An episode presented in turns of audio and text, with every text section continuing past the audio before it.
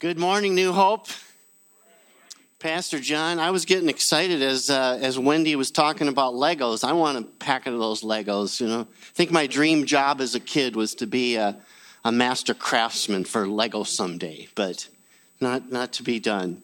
Um, you know, I, I loved watching some of the reality TV shows this summer. Uh, I thought the Tough as Nails. Anybody see that one this summer? It's kind of cool. They would do these competitions, men and women do these physical competition, lumberjack stuff. They would run down the street behind a garbage truck and try and get as many garbage bags in the truck. And what was cool to see was uh, they it was for an individual competition, but also for a team competition. And the desire for community was so strong amongst them. In fact, even the losing team, when they weren't going to win thousands of dollars, they said, you know what? I found family with my team. I think during this time of isolation and division, people are hungering for, for community so much. I think uh, we can identify with that, uh, those of you Viking fans and Twins fans.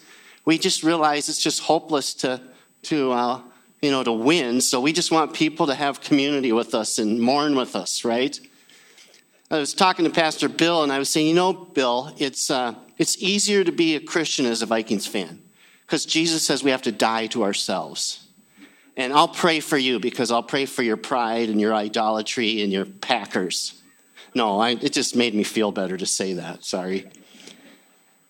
But I've been seeing this theme on, on several kind of things in community this, this desire for connection, this desire for community, especially during this time.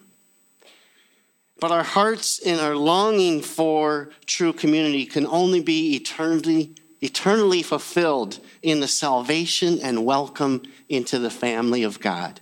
Can I get an amen? So here's our big idea for today True community comes when we receive Christ's faith and mission for the church. So, first of all, true community comes in receiving the faith of Christ. Follow along as I read uh, the story of Jesus calming the storm in Mark 4. And a great windstorm arose, and the waves were breaking into the boat, so that the boat was already filling. But he was in the stern, asleep on the cushion. And they woke him and said to him, Teacher, do you not care that we are perishing? And he awoke and he rebuked the wind. He said to the sea, Peace, be still. And the wind ceased, and there was a great calm. He said to them, Why are you so afraid? Have you still no faith? And they were filled with great fear and said to one another, Who then is this that even the wind and the sea obey him? I've always loved this story. And if we have any experienced people on big bodies of water, you know that when a storm stops, that waves can continue for hours after that. I would love to have been a fly on the boat, right? Well, not really, but I would love to seen the disciples' uh, expressions. Experienced fishermen, and knowing that when the storm stops, the waves don't automatically become still. And they are terrified and they say, Who is this that even the wind and the sea obey him? But Jesus says, Why are you so afraid? Do you still have no faith? Now, wait a second, Jesus. They, they have some faith, right? I mean, they come to him in the boat to, to do something about the storm. But Jesus says they have no faith. Often, similarly, throughout the Gospels, he says they have little faith, right? The problem, church, is that we try and have community without the fullness of Christ. Jesus is saying that they have no faith because they're trying to have faith, they're trying to have community in their own power, in their self, and in their pride.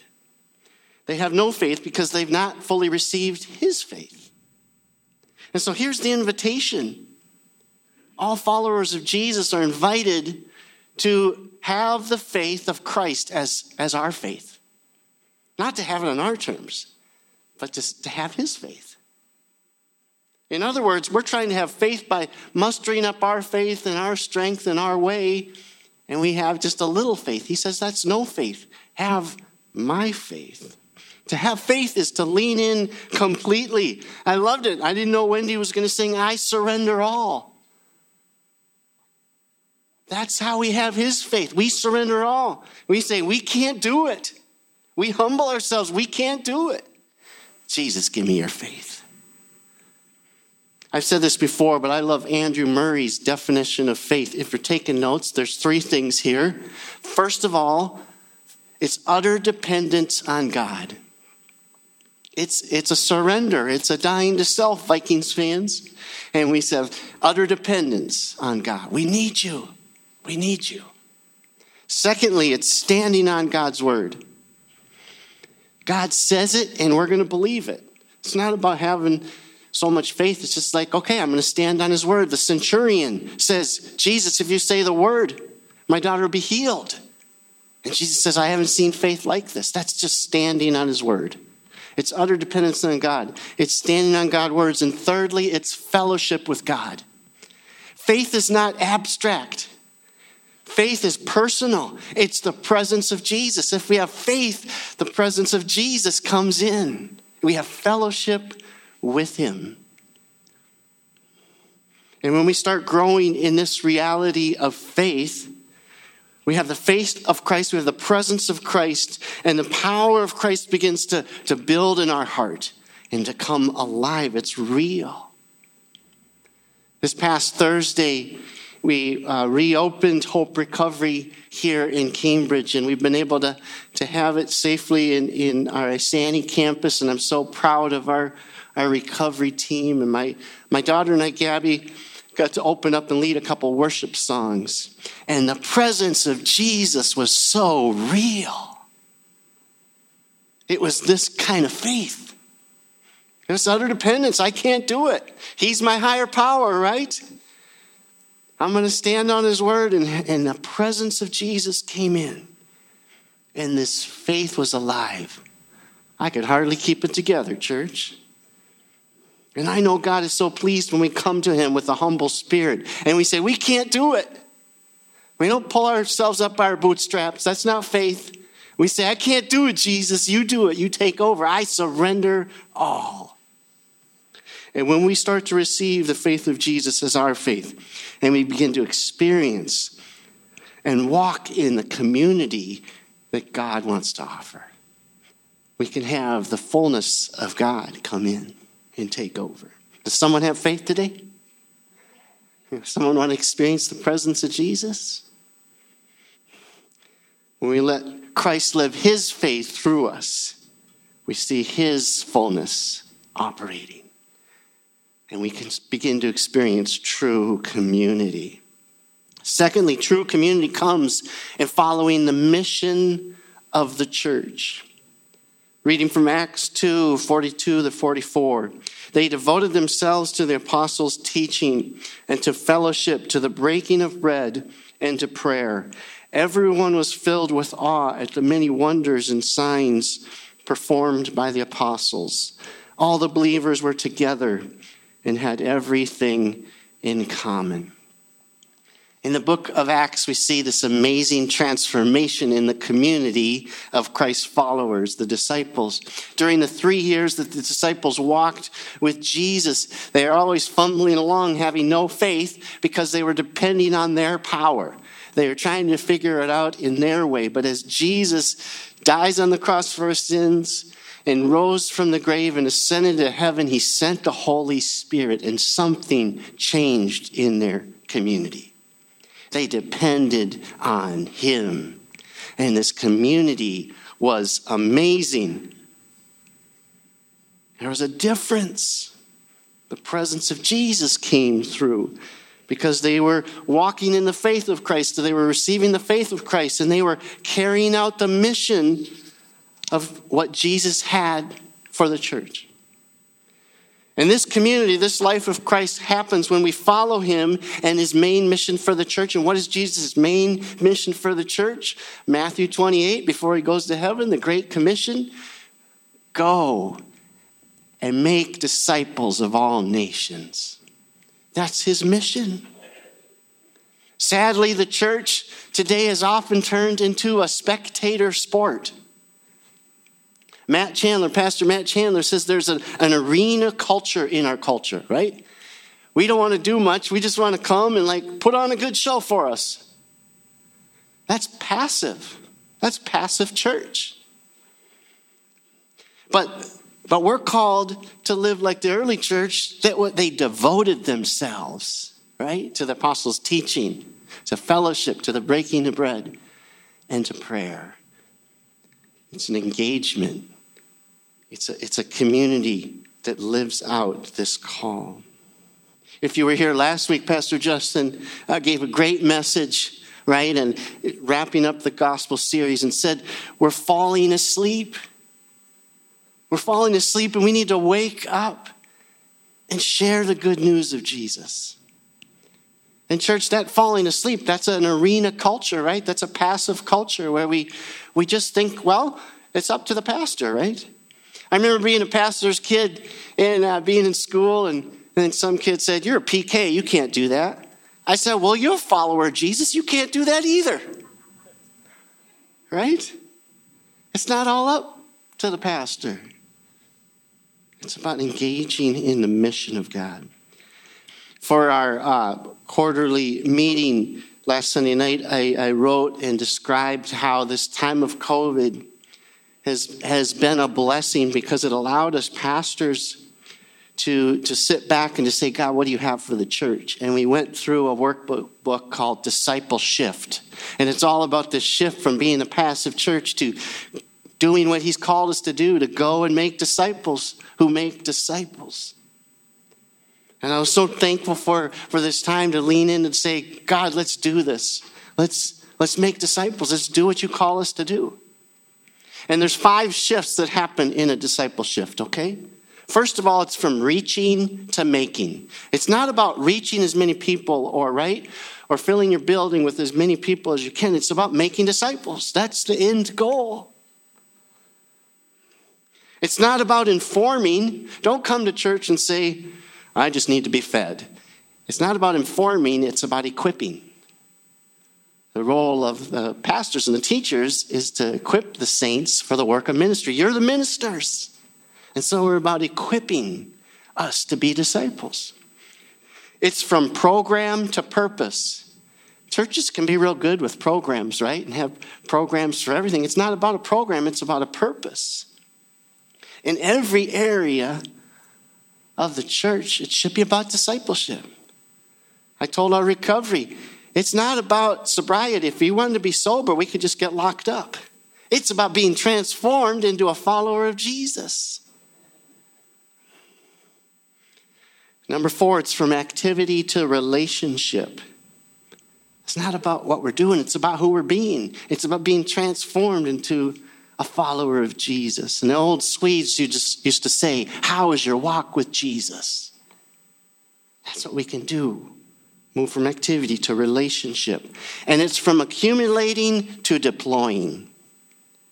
This should be like, I remember uh, in, in the doors of, of my home church, my dad had word printed on the way out service entrance. You're not coming into the service, you're going out to the service right? As we get equipped, say, let's go make disciples. In arena culture, we occasionally add some disciples, right? We hope, hey, let's just bring people in and hopefully they become a disciple, follower of Jesus. But in a discipleship culture, we get into the real business of making disciples who make disciples. It's a multiplying, it's not an adding once in a while.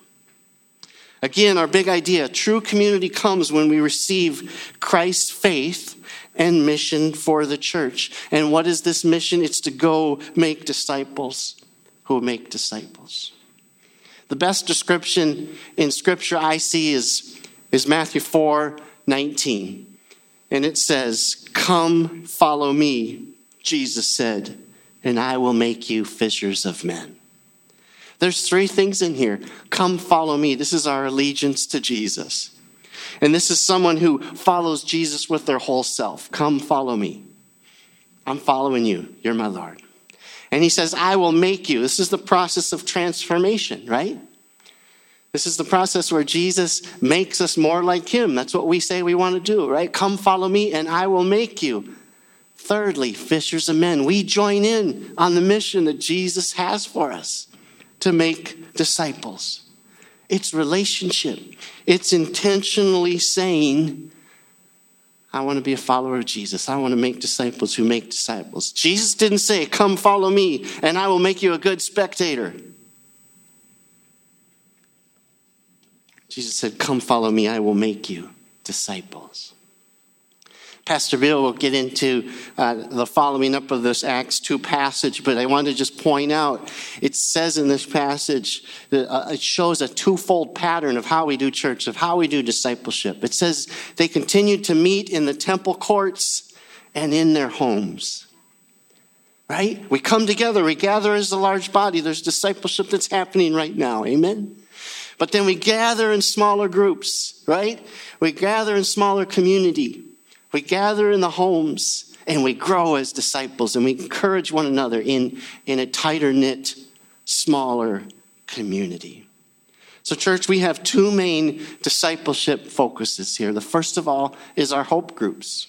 And two weeks from today, we launch uh, the, the, opening up of those groups, right? Where we say, find a group, find a group, uh, one something that fits you, right? Somewhere to get connected to grow in your relationship with Jesus, to grow closer to the body of Christ. Pastor Jim Cymbala of the Brooklyn Tabernacle uh, used to say, if you just come once a week, don't come Sunday morning. Come Tuesday night to prayer. That's how serious they were about prayer. I'd like to say, if you, don't, if you only come once a week, come to your hope group. That's how important it is. Keep coming Sundays, okay? Or I'll get in trouble. There's hope groups. That's one of the main discipleship options. The second is spiritual friendships. And we've started this and we, we call it Project 52. Uh, we have spiritual friendships where people uh, covenant together over a year to go through 52 stories of the Bible. So they're getting in the Word and they're, they're having a relationship with one another and they're covenanting to say, hey, I'm going to walk through these 52 stories of the Bible and we're going to talk about it and pray for one another. And it's, it's not hard, it's real simple, it's laid out. But it says at the end of this year, then you commit to grabbing someone and going through 52 stories of the Bible. Disciples who make disciples who make disciples. And our goal is to see a hundred of those relationships over the next year. So if you want a simple hour training, we're doing that uh, on October 17th. Let me know. We'd love to be the church, right? That Jesus loves us to be by his grace. It's time to rise up. Not, not, not physically. It's time to rise up and be the church who go and make disciples. Last week, I got the opportunity to go and visit my little brother James in New Mexico. And James has battled cancer for 14 years and through this journey, God has brought my little brother back to be a disciple, a follower of Jesus. Here's the hard news he had to come home from the hospital to be in hospice. And so I was there uh, to be there with him as he made that transition. And barring, uh, he's had miracles in his life. God has done miracles over these 14 years, but He's probably going to be home, go home to be with Jesus in the next months or weeks. That's the hard news. But can I tell you the good news? My time with my little brother was so precious because I saw the hand of God. I saw the answers to prayer. I saw the presence of Jesus with us. The ambulance driver that dropped him off had his mask on and my brother said, Ask him what that says. And it was Hebrew letters. And he said, In the beginning, God created. And I'm sitting there with the hospice nurses, and this ambulance driver had the boldness to say, James, can I pray for you? And he prayed a precious prayer. And when he left, I turned to those nurses. You don't see that often, do you? Two of his pastors came to visit. And it was so powerful. One of those pastors is a small group pastor. He's in a Monday night group with men. And you need to know that my brother for 20 years walked away from Jesus. So I got to tell these pastors, I'm so thankful for your church. That three years ago, God rescued him and brought him into your church to be a disciple again of Jesus. I met a friend of his who has known him for 10 years, and when she first met him, she saw the mark of God on him. She knew that God had called him was calling him back to him.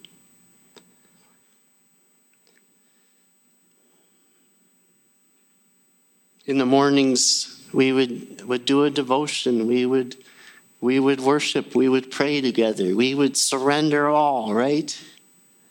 And just say, God, we pray for a miracle, but it's in your hands. We surrender to your will. And Pastor Bill declared Isaiah 40 11 over him that the shepherd gathers the lambs close to his heart. And there's nothing closer than a shepherd. And Pastor Dave declared Ezekiel 44 4 that the glory of the Lord would fill the place. And the glory of the Lord was there with us. And all the while, I saw the goodness of God. I saw answers to prayer. A couple years ago, when, when James came back to Jesus, I said, Can I send this email to our home church?